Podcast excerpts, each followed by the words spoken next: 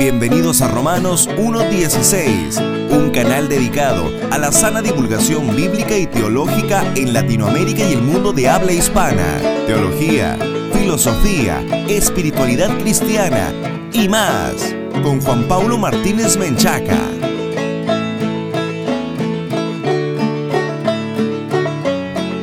Saludos patrocinadores y amigos, yo soy Juan Paulo de Romanos 1.16 Gracias por escuchar este programa, un saludo fraternal a todos los que nos escuchan a través de la radio, de la internet y de nuestro sitio web oficial www.jpaulomartinez.com.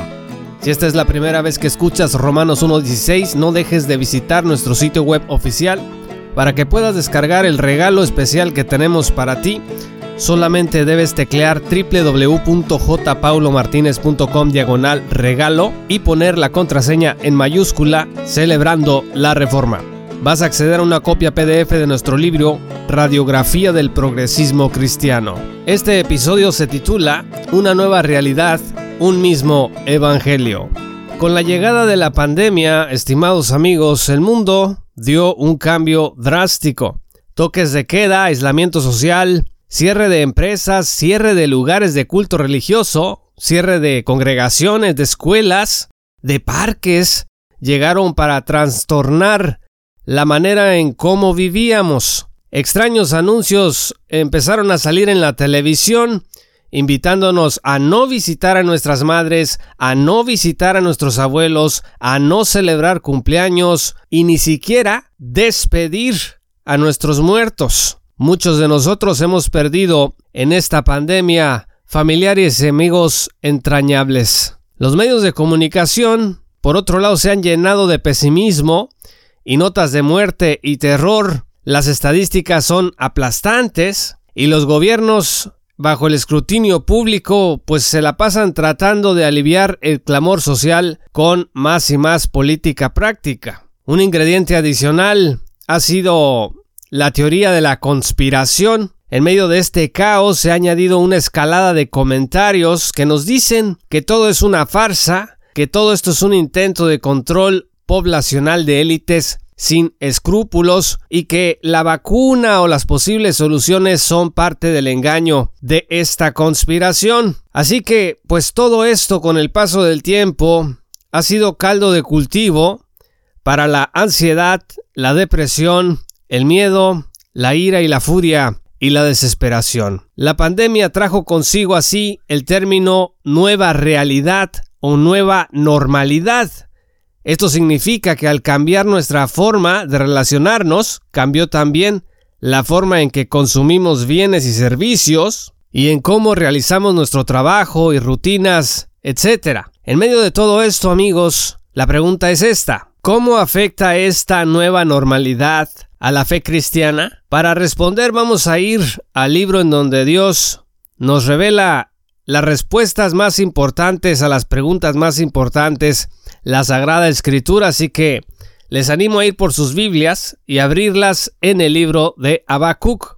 El profeta Habacuc profetizó entre el final del dominio asirio y el principio del gobierno de Babilonia. En el 622 a.C., el rey Josías después de descubrir el libro de la ley en el templo, instituyó reformas, fue una especie de avivamiento, y estas reformas eh, estaban encaminadas a eliminar la idolatría que su padre Amón y su abuelo Manasés habían establecido. Pero cuando Josías murió, el pueblo regresó a los malos caminos. Y Dios a través del profeta Habacuc envió un mensaje a Judá para que comprendieran lo que les esperaba. Vean ustedes Habacuc 1, versículos 1 al 4, la profecía que vio el profeta Habacuc. ¿Hasta cuándo, oh Jehová, clamaré y no oirás? ¿Y daré voces a ti a causa de la violencia y no salvarás? ¿Por qué me haces ver iniquidad y haces que vea molestia? Destrucción y violencia están delante de mí, y pleito y contienda se levantan por lo cual la ley es debilitada y el juicio no sale según la verdad, por cuanto el impío asedia al justo, por eso sale torcida la justicia. La pregunta más importante amigos aquí es, ¿hasta cuándo, oh Jehová, clamaré y no oirás? Realmente amigos, en medio de esta pandemia, muchos de nosotros hemos llegado a orar probablemente de esta manera y decir, bueno, Señor, ¿por qué no escuchas? Porque adicional a la pandemia, tenemos además cambios sociopolíticos y económicos, crisis y otro tipo de problemas con los que estamos lidiando como el mundo que somos. Y en medio de todo esto, podemos llegar a sentirnos desesperanzados. Y fíjense que Dios le responde a Habacuc en los versículos 5 al 11 del capítulo 1 y le dice simple y sencillamente esto que está pasando es juicio sobre mi pueblo por su pecado. Por eso el versículo 6 dice, porque he aquí yo levanto a los caldeos, es decir, a Babilonia, nación cruel y presurosa, que camina por la anchura de la tierra para poseer las moradas ajenas. Formidable es y terrible. De ella misma procede su justicia y su dignidad. Sus caballos serán más ligeros que leopardos y más feroces que lobos nocturnos, y sus jinetes se multiplicarán. Vendrán de lejos sus jinetes y volarán como águilas que se apresuran a devorar. Toda ella vendrá a la presa, el terror va delante de ella y recogerá cautivos como arena. Escarnecerá a los reyes, dice la escritura, y de los príncipes hará burla, se reirá de toda fortaleza y levantará terraplén y la tomará. Luego pasará como el huracán y ofenderá atribuyendo su fuerza a su Dios. Entonces tenemos aquí que el profeta dice, Señor, ¿por qué no nos escuchas? Y entonces Dios responde, no, no, sí, sí los estoy escuchando y les voy a mandar juicio por su pecado. Habacuc no entiende ahora cómo es que Dios está castigando a la nación usando a un pueblo con los caldeos. Vean ustedes Habacuc 1.12 hasta el capítulo 2 versículo 1. En el versículo 12 Habacuc le pregunta a Dios, ¿no eres tú desde el principio, oh Jehová Dios mío, santo mío, no moriremos. Oh Jehová, para juicio lo pusiste y tú, oh roca, lo fundaste para castigar. Muy limpio eres de ojos para ver el mal, ni puedes ver el agravio. Y escuchen esto, ¿por qué ves a los menospreciadores y callas cuando destruye el impío al más justo que él? Y haces que sean los hombres como los peces del mar, como reptiles que no tienen quien los gobierne? Dios dice que al final de todo va a juzgar a estos caldeos también. Eso aparece entre los versículos 2 al 20 en el capítulo 2 de Habacuc. Básicamente hay cuatro ayes o cuatro expresiones de juicio sobre los caldeos. Primero por extorsionadores, segundo por explotadores, tercero por déspotas inclementes, y cuarto por ebrios y viciosos. Entonces aquí tenemos a un profeta que está intercediendo por una nación que ha caído en la impiedad, en la idolatría. Dice, ¿por qué no nos escuchas? Dios responde, no, si los escucho y voy a mandar juicio a través de los caldeos. Después el profeta le dice, pero ¿cómo es posible que utilices a esos impíos para que tu pueblo sea castigado? Y Dios responde, bueno, es que esos impíos también serán castigados al final. Por supuesto, hay una nota de esperanza en medio de todo esto. La podemos encontrar en el capítulo 2, versículo 4 y en el versículo 14. En primer lugar, el versículo 4 dice, He aquí aquel cuya alma no es recta, se enorgullece. Escuchen esto, mas el justo, por su fe, vivirá. Este versículo es muy importante porque empieza a prefigurar la respuesta de fondo que le va a dar esperanza a Habacuc al final de su meditación. Ciertamente, hay muchas almas que no son rectas, almas orgullosas, extorsionadoras, idólatras inclementes, pero dice que el justo, por su fe, vivirá. Es decir, tienen que perseverar en la fe, tienen que permanecer confiando en Dios, tienen que continuar profesando esta esperanza y van a vivir aún en medio de esta calamidad.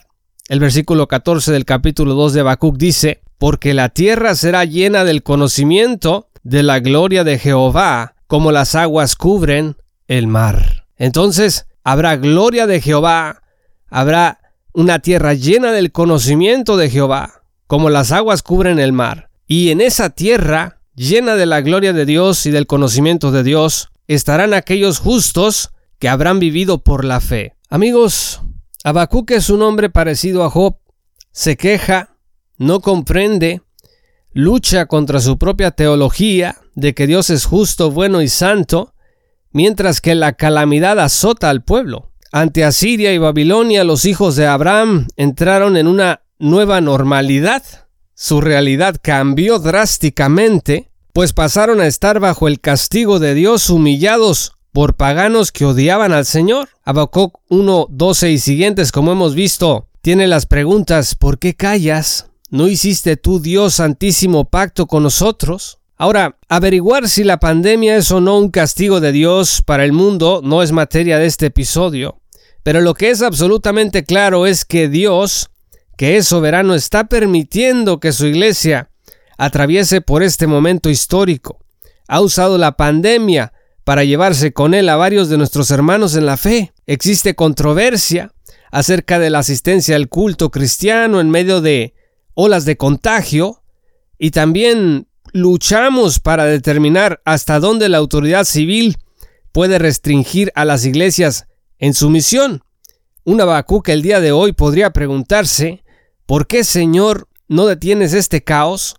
¿Acaso no hiciste un pacto nuevo en Cristo? ¿Te has olvidado de tu iglesia? Pero Dios no se ha olvidado de su iglesia. Vean ustedes lo que dice Mateo 28, versículo 20. Jesús está entregando la gran comisión y le dice a sus discípulos que deben enseñar a los demás que guarden todas las cosas que les ha mandado. Y escuchen esto, he aquí yo estoy con vosotros todos los días hasta el fin del mundo. Amén. Todos los días hasta el fin del mundo. Este es un día en el que Cristo sigue y seguirá con su iglesia. Romanos 8, versículos 35 al 39 dicen, ¿Quién nos separará del amor de Cristo? ¿Tribulación o angustia o persecución? ¿O hambre o desnudez o peligro o espada? Como está escrito, por causa de ti somos muertos todo el tiempo, somos contados como ovejas de matadero.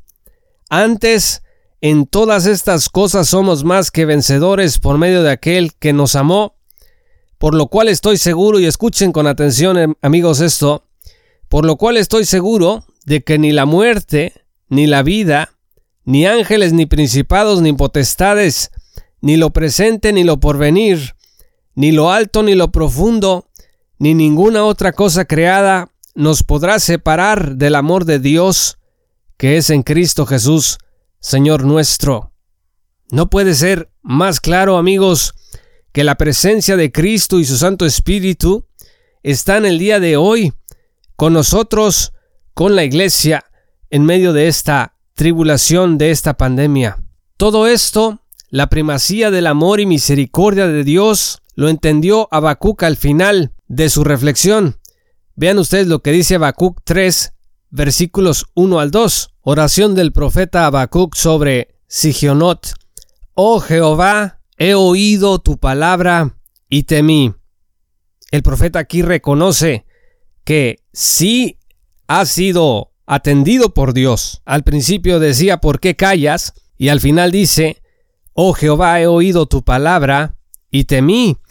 Ahora, Dios no le dijo a Habacuc, voy a arreglar todos los problemas de los que me estás hablando, sino le dijo, voy a enviar juicio usando una noción impía para que mi pueblo entienda que no se debe de alejar de mí. Y lo que hace Habacuc no es renegar, sino dice, oh Jehová, he escuchado tu palabra y temí. Oh Jehová, aviva tu obra en medio de los tiempos, en medio de los tiempos, hazla conocer. Y los versículos 17 al 19 del capítulo 3 de Habacuc dicen, aunque la higuera no florezca, ni en las vides haya frutos, aunque falte el producto del olivo, y los labrados no den mantenimiento, y las ovejas sean quitadas de la majada, y no haya vacas en los corrales. Con todo, yo me alegraré en Jehová, y me gozaré en el Dios de mi salvación. Jehová el Señor es mi fortaleza, el cual hace mis pies como de siervas, y en mis alturas me hace andar. Piensen un momento, estimados amigos, en lo que Habacuc acaba de decir en oración. Las noticias que Dios le ha dado a Habacuc no son en general esperanzadoras. Va a haber un juicio de destrucción. Y sin embargo, Habacuc dice, me voy a gozar en el Dios de mi salvación. Tú, Señor Jehová, eres mi fortaleza. Tú haces mis pies como de sierva. Con todo esto, dice, o sea, que se quede sin ovejas, sin vacas, sin el producto del olivo, etc. Con todo esto, dice, yo me alegraré en Jehová. El justo por la fe vivirá. Dios es la fortaleza y el gozo de sus hijos. La única forma en que podemos cruzar la pandemia llenos de fe es reconociendo que no son las noticias, ni los medios de comunicación, ni los políticos, ni los opinólogos la base de nuestra esperanza, los frutos de la higuera, la vid, el olivo, las ovejas y las vacas no fueron señal para Habacuc de la decisión de Dios de sostenerlo, sino sola y únicamente la sagrada palabra de Dios. Habacuc 2 versículo 4 dice, el justo por la fe vivirá. Habacuc 2 versículo 14 dice, la tierra será llena del conocimiento de Dios. Amigos, la higuera florecerá otra vez, las vides rebosarán de frutos, ovejas y vacas poblarán los campos, pero por ahora Dios nos llama a perseverar. Si ha quitado aquello que para nosotros era lo más valioso, es porque quiere que usted y yo solo reposemos en su santa voluntad. Dios no hace nada al azar. Su plan es perfecto. Romanos 8:28 dice, y sabemos que a los que aman a Dios, todas las cosas les ayudan a bien. Esto es, a los que conforme a su propósito son llamados.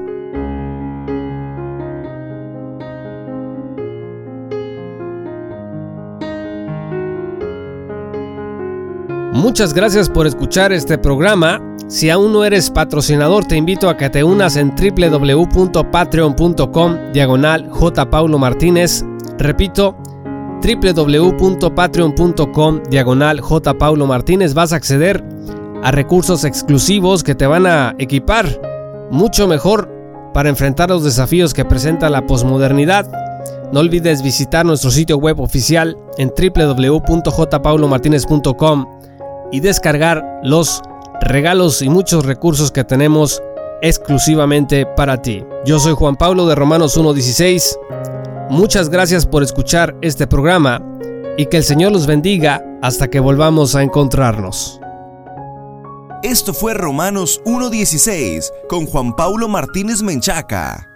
Únete como patrocinador y apoya la sana divulgación bíblica y teológica en América Latina Búsquenos y síguenos en nuestro sitio web oficial, redes sociales y otras.